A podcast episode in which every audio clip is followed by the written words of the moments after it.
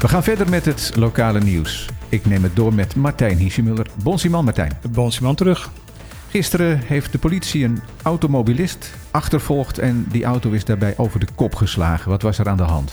De politie was bezig een uh, aanrijding, een ongeluk uh, af te handelen bij de zoutpannen. En toen kwam de, een auto langs met een enorme snelheid. Uh, er gaan geruchten dat men schat dat dat tegen de 200 kilometer was. Wauw. Dat staat niet in het bericht, maar dat heb ik ergens anders van gehoord. Agenten hebben een poging gedaan om de bestuurder aan te houden en tegen te houden. Nou, stopteken negeren die, dus men is erachteraan gegaan. En dat werd gegeven met, met zo'n hoge snelheid dat bij Flamingo Airport bij een bocht degene die de auto reed de, de macht over het stuur verloor en over de kop ging. Ja, en om die tijd is het best wel druk ook uh, ja. bij het vliegveld. Uh, want ja. er zijn natuurlijk heel veel mensen die daar het strand bezoeken. Dus als er dan zo'n idioot met hoge snelheid langskomt... Het is natuurlijk ook krankjorum dat, dat iemand dan uh, toch met een waarschijnlijk dronken hoofd, want dat vermoedt men, op de vlucht gaat. Ja. Het bizarre is ook dat de man die over kop sloeg, na onderzoek niks bleek te markeren. Dus die heeft wel geluk gehad? Die heeft enorm veel geluk gehad. Maar wel is aangehouden? Hij is wel aangehouden, ja. Iets anders. LVV gaat gras kweken voor dierenvoer. Uh, ja, dat klopt. Het is een proef uh, geweest al jaren geleden welke grassoort er op Bonaire goed zou gedijen. De velden rondom LVV zijn natuurlijk daar ook erg geschikt voor. Want je zit vlakbij het waterzuiveringsstation daar. Waardoor grijswater gebruikt kan worden om uh, dat te bevloeien. Dat is ook heel noodzakelijk. En ze hebben nu een grassoort uitgezocht waar ze twee à drie keer per jaar uh, in kunnen oogsten. En dit is belangrijk omdat uh, men op Bonaire heel graag wil dat de geiten achter hekken gaan.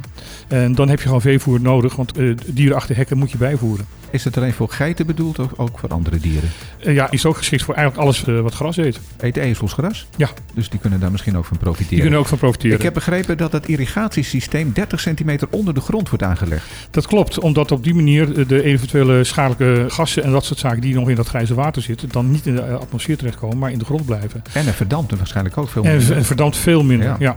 Het is een, grote stap in de richting van de geiten achter hekken zetten. Ze moeten alleen nog een heel grote olifant in de kamer benoemen. En dat is namelijk de veiligheid. Koenokeros willen eigenlijk niet uh, geiten opsluiten achter hekken, omdat dan zeggen van, we vergemakkelijken de dieven alleen maar om uh, de goede dieren bij ons op te komen halen. Dat en dat dan, probleem moet echt opgelost dat worden. Dat moet dan ook nog opgelost worden, inderdaad. Het programma Op de Klippen, bekend van de zaterdagmiddag hier op Megahit FM tussen 12 en 2, stapt wederom naar de rechter. Ja, ik schijn ook nog wat met het programma te maken te hebben. Ja, jij schuift er elke week aan. Ik schuif er elke week aan en ik nee, zorg waarom, daar... Waarom nu alweer? Het gaat wederom om een WOP-verzoek. Dit keer om bachelorbies. Het is een bizar verhaal.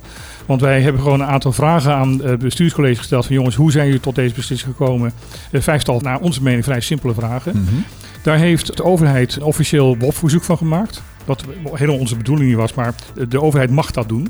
En daarna begon de grote stilte en het lange wachten. En afgelopen week hadden we er genoeg van. Want in september hebben we nou die vraag al gesteld vorig jaar. En we hebben een, een ingebrekenstelling gestuurd van jongens, je krijgt nog tot vrijdag de tijd om te antwoorden. Dat hebben ze niet gedaan. Ja, dan is er eigenlijk voor ons nog maar één mogelijkheid. En dat is dus aan de rechter vragen van zorg dat wij die antwoorden krijgen. Ja. We doen dit niet met plezier. Want wij vinden een goede verstandhouding met de overheid, ook als journalist, gewoon heel belangrijk. En dat verbetert op deze manier niet. En dat vinden we eigenlijk heel erg jammer. Ja, kan ik me voorstellen. Als er alsnog antwoorden op die vragen komen, dan neem ik aan dat de gang naar de rechter alsnog wordt afgeblazen. Als de overheid toch nog komt met antwoorden, natuurlijk. Want Ja. wij, wij zitten ook niet te wachten op een rechtszaak. Kost geld en kost tijd en kost irritatie. Ja.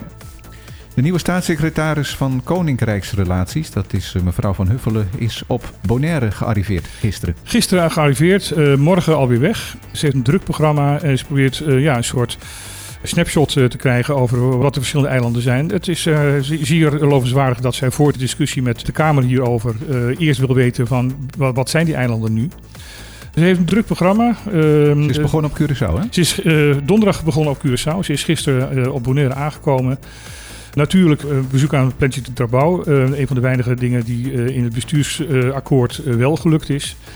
Ja, Eh, welke, welke punten wil het OLB onder de aandacht brengen van de staatssecretaris? De bekende dingen duurzame energie, armoede, sociale eh, woningbouw.